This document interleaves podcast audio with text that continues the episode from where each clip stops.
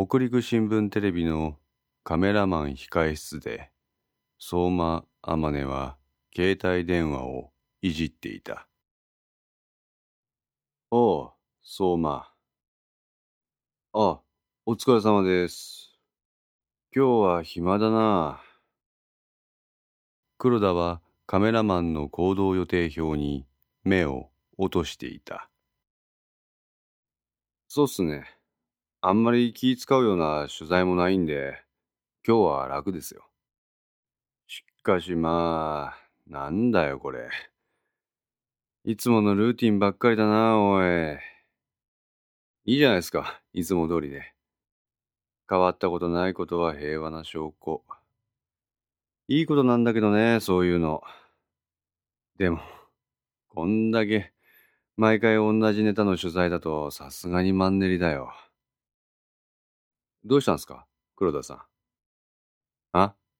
その格好。黒田は首からタオルをぶら下げていた。それだけならまだしも、彼は襟なしシャツに麦わら帽子。はためにはどこかの農夫かと思われるようないでたちである。変か？変っすよ。札回りの黒田さんがなんでそんな農家のおじさんみたいな格好をしてんですか？うん、こういうこと。そう言って黒田は丸眼鏡を取り出して、それをかけた。え？襟なしシャツに麦わら帽子姿の黒田は、おもむろにカバンからプラカードを取り出し、相馬に向かってそれを見せた。そこには放射能のハザードシンボルが黄色と黒の注意色で印刷されていた。え？黒田さん、そんな感じの人なんですか？どんな感じに見える？えな、なんか、あれですよ。あの、ほら、あの運動家みたいな。院長みたいか。院長？コミュだよ、コミュ。お前が言ってたやつだよ。相馬の記憶が呼び起こされた。金沢駅近くの会館。30代から40代の男女がそのロビーで群れをなしてコミュの開催を待ちわびていた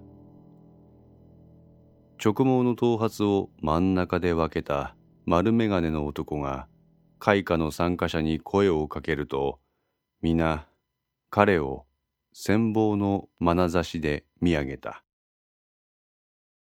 頭上の院長の頬は痩せこけており、ひょろ長のもやし男と思えたが、相馬の前に現れた彼の体つきはがっしりとしたもので、厚い胸板と太い腕周りに驚きを感じたのを覚えている。え、黒田さん、あれからコミのことなんか調べたんですか？まあね。ああ、すいません。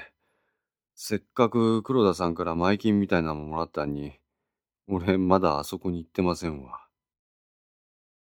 いいんだよ。で、どうだ？黒田はメガネを人差し指でクイッと上げた。なりは似てますけど、その体つきが、え？あのー、院長は黒田さんとは違って、えらいマッチョやったんですよ。ああ、ああ、そうなの？なんかのスポーツ選手かと思うぐらいですわ。黒田は力こぶを作ってみせたが、相馬はそれを見て首を振った。でも黒田さんの今の格好はパッと見、コミの運営側の人みたいです。そうか、と言って、黒田は一枚の写真を相馬に見せた。これは誰だ、相馬？え？委員長でしょ、これ。じゃあこれは？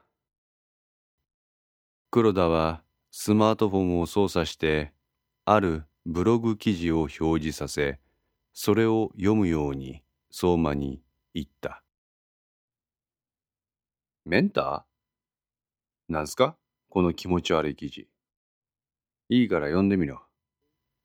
眉間にしわを寄せながら、しぶしぶながらその記事を読んでいた相馬の表情に変化が見られた。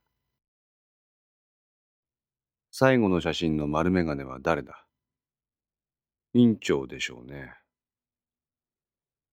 てか、なんすか？この気持ち悪い感じの記事。俺が見たところ、コミュってところはこんな人間が集まるところ。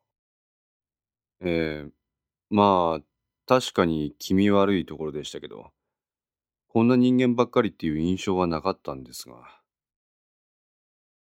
なんちゅうか、こういう団体やったんすか？正確に言うと、人の悩みにつけ込んで自分らの都合のいい思想に染め上げるって感じか。悩みにつけ込む？黒田はうなずいた。コミュってところが具体的にどういった手法でその悩みにつけ込んでいるのかは俺にはわからない。まだ俺はあの中に潜り込んでいないからね。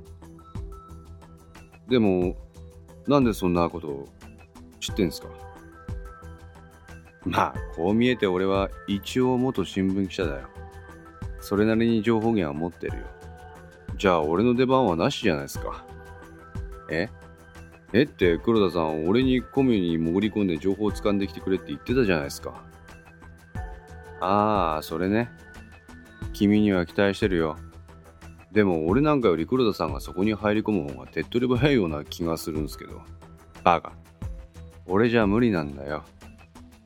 なんで俺が今こんな格好してると思ってんの？え？わかりません。こんな格好をしても俺が取ってくれる情報はここまで。コミの中身までは俺には無理。これ以上俺が深入りすると怪しまれるの。そう、そうなんですか？そうなの。でも、まずいとこなんでしょ？コミュって。うん、ちょっとヤバめ。黒田さん言ったじゃないですか、俺に。まずいと思ったら自分の直感信じろ。すぐに引けって。何言ってんの？お前。あれからまだコミュに行ってないじゃん。俺はね、お前に事前情報を与えてるだけ。相馬は納得できないような顔つきだった。自分がコミュに初めて入った時に感じたのは、えも言われぬ不気味な雰囲気であるということ。正直、あの空気感は生理的に受け付けない。しかし黒田は自分にコミュへ潜入することを促している。あのね、俺はお前に現場ってもんを教えてやろうと思ってんだ。現場がすべて。だからといって何の準備もなしで現場に突入ってのは、武器も持たずに戦地に赴くようなもんさ。俺はお前に事前に武器を与えてやってんだ。あ、はい。だからこんな格好してんだよ。相馬は改めて黒田のいでたちを見た。ここまでして相手方にすり寄って情報を取ってくるのが記者の仕事なのか。相馬は黒田の発言を善意によるものであると信じることにした。それであそこに潜入して、そこでさすがにまずいって思ったなら、それでいいよ。引き返せ。はい、わかりました。ところで相馬、お前、占いってもん信じる口か？占いですか？相馬は首を振った。これも一応頭の片隅に置いとけ。何ですか？占いってもんはさ、信じる信じないは別として、それを誰かにやってもらった瞬間から支配されるんだ。え、コミは別に占いとかの場所じゃないと思いますけど。弱い人間は何かにすがろうとする。それは占いとは限らない。存在を認めてくれるもの、圧倒的なパワー、包み込むような優しさもそうだ。それを他者に求めた瞬間から、その人間はカリスマに支配される。カリスマ？多分そこはそういう救いを求める連中のるつぼだと思うよ。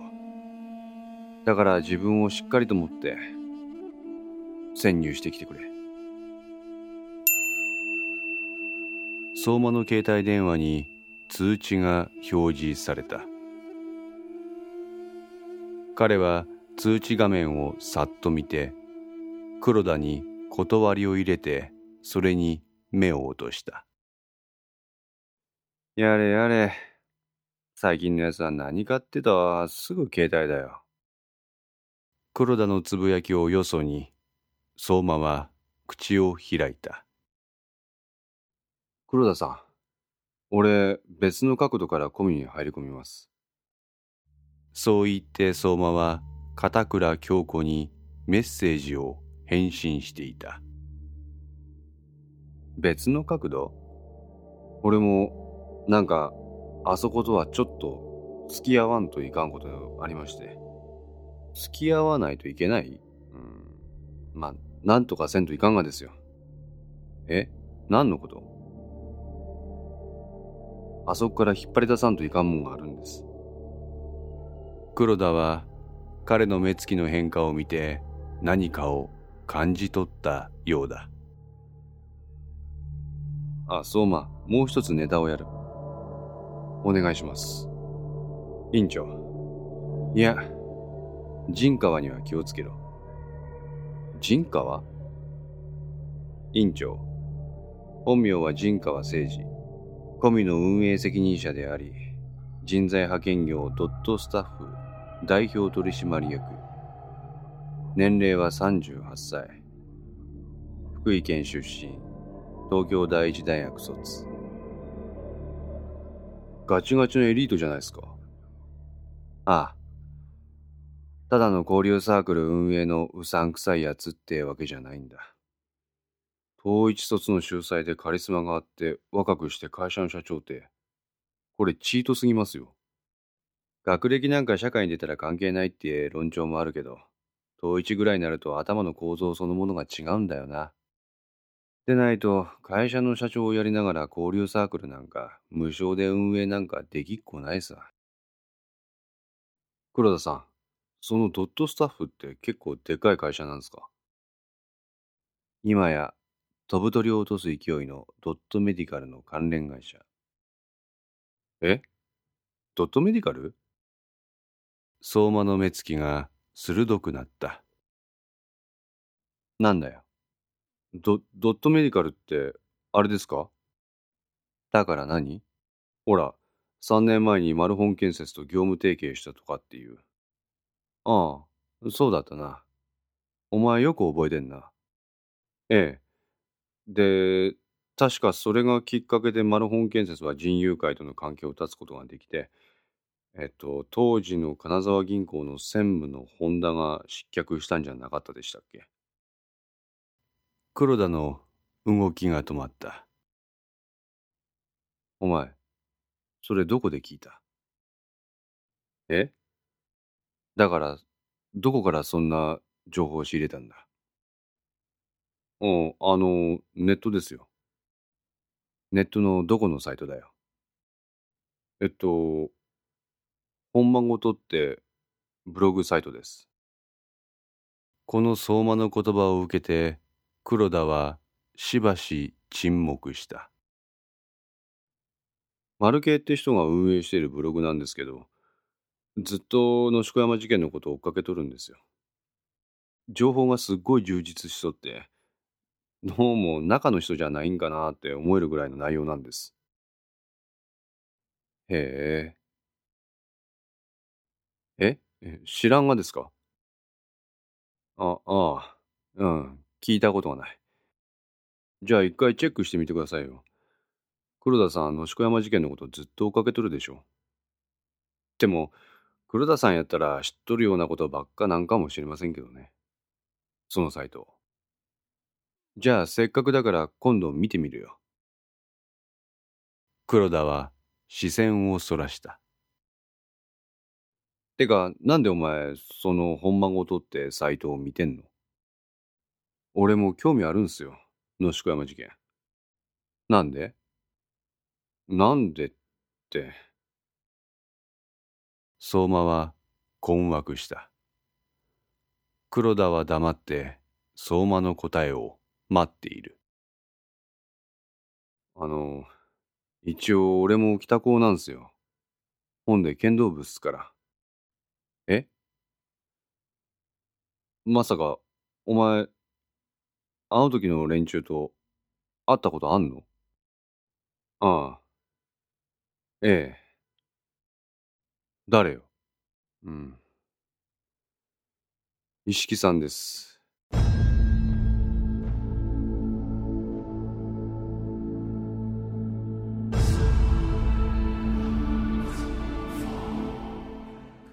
マジかはい今まで仕事の上で何度も接点を持っていた相馬が野子山事件の重要人物である一色貴則とも接点を持っていたとは黒田にとって思いもよらないことであった。でも一回だけですよ。ちょ相馬。その時のこと俺に教えてくれないか。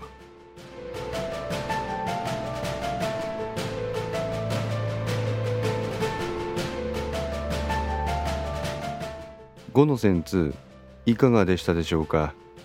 このお話は毎週月曜0時に1話ずつ更新できるよう鋭意作成中です。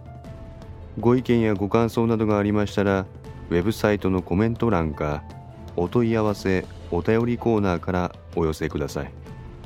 皆様の声は私にとって非常に励みになりますのでぜひともよろしくお願いいたします。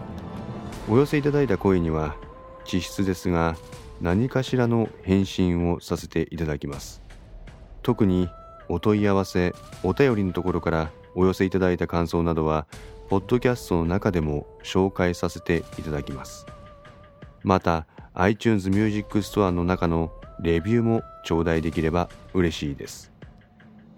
それでは皆さんまた来週お会いしましょう。ごきげんよう。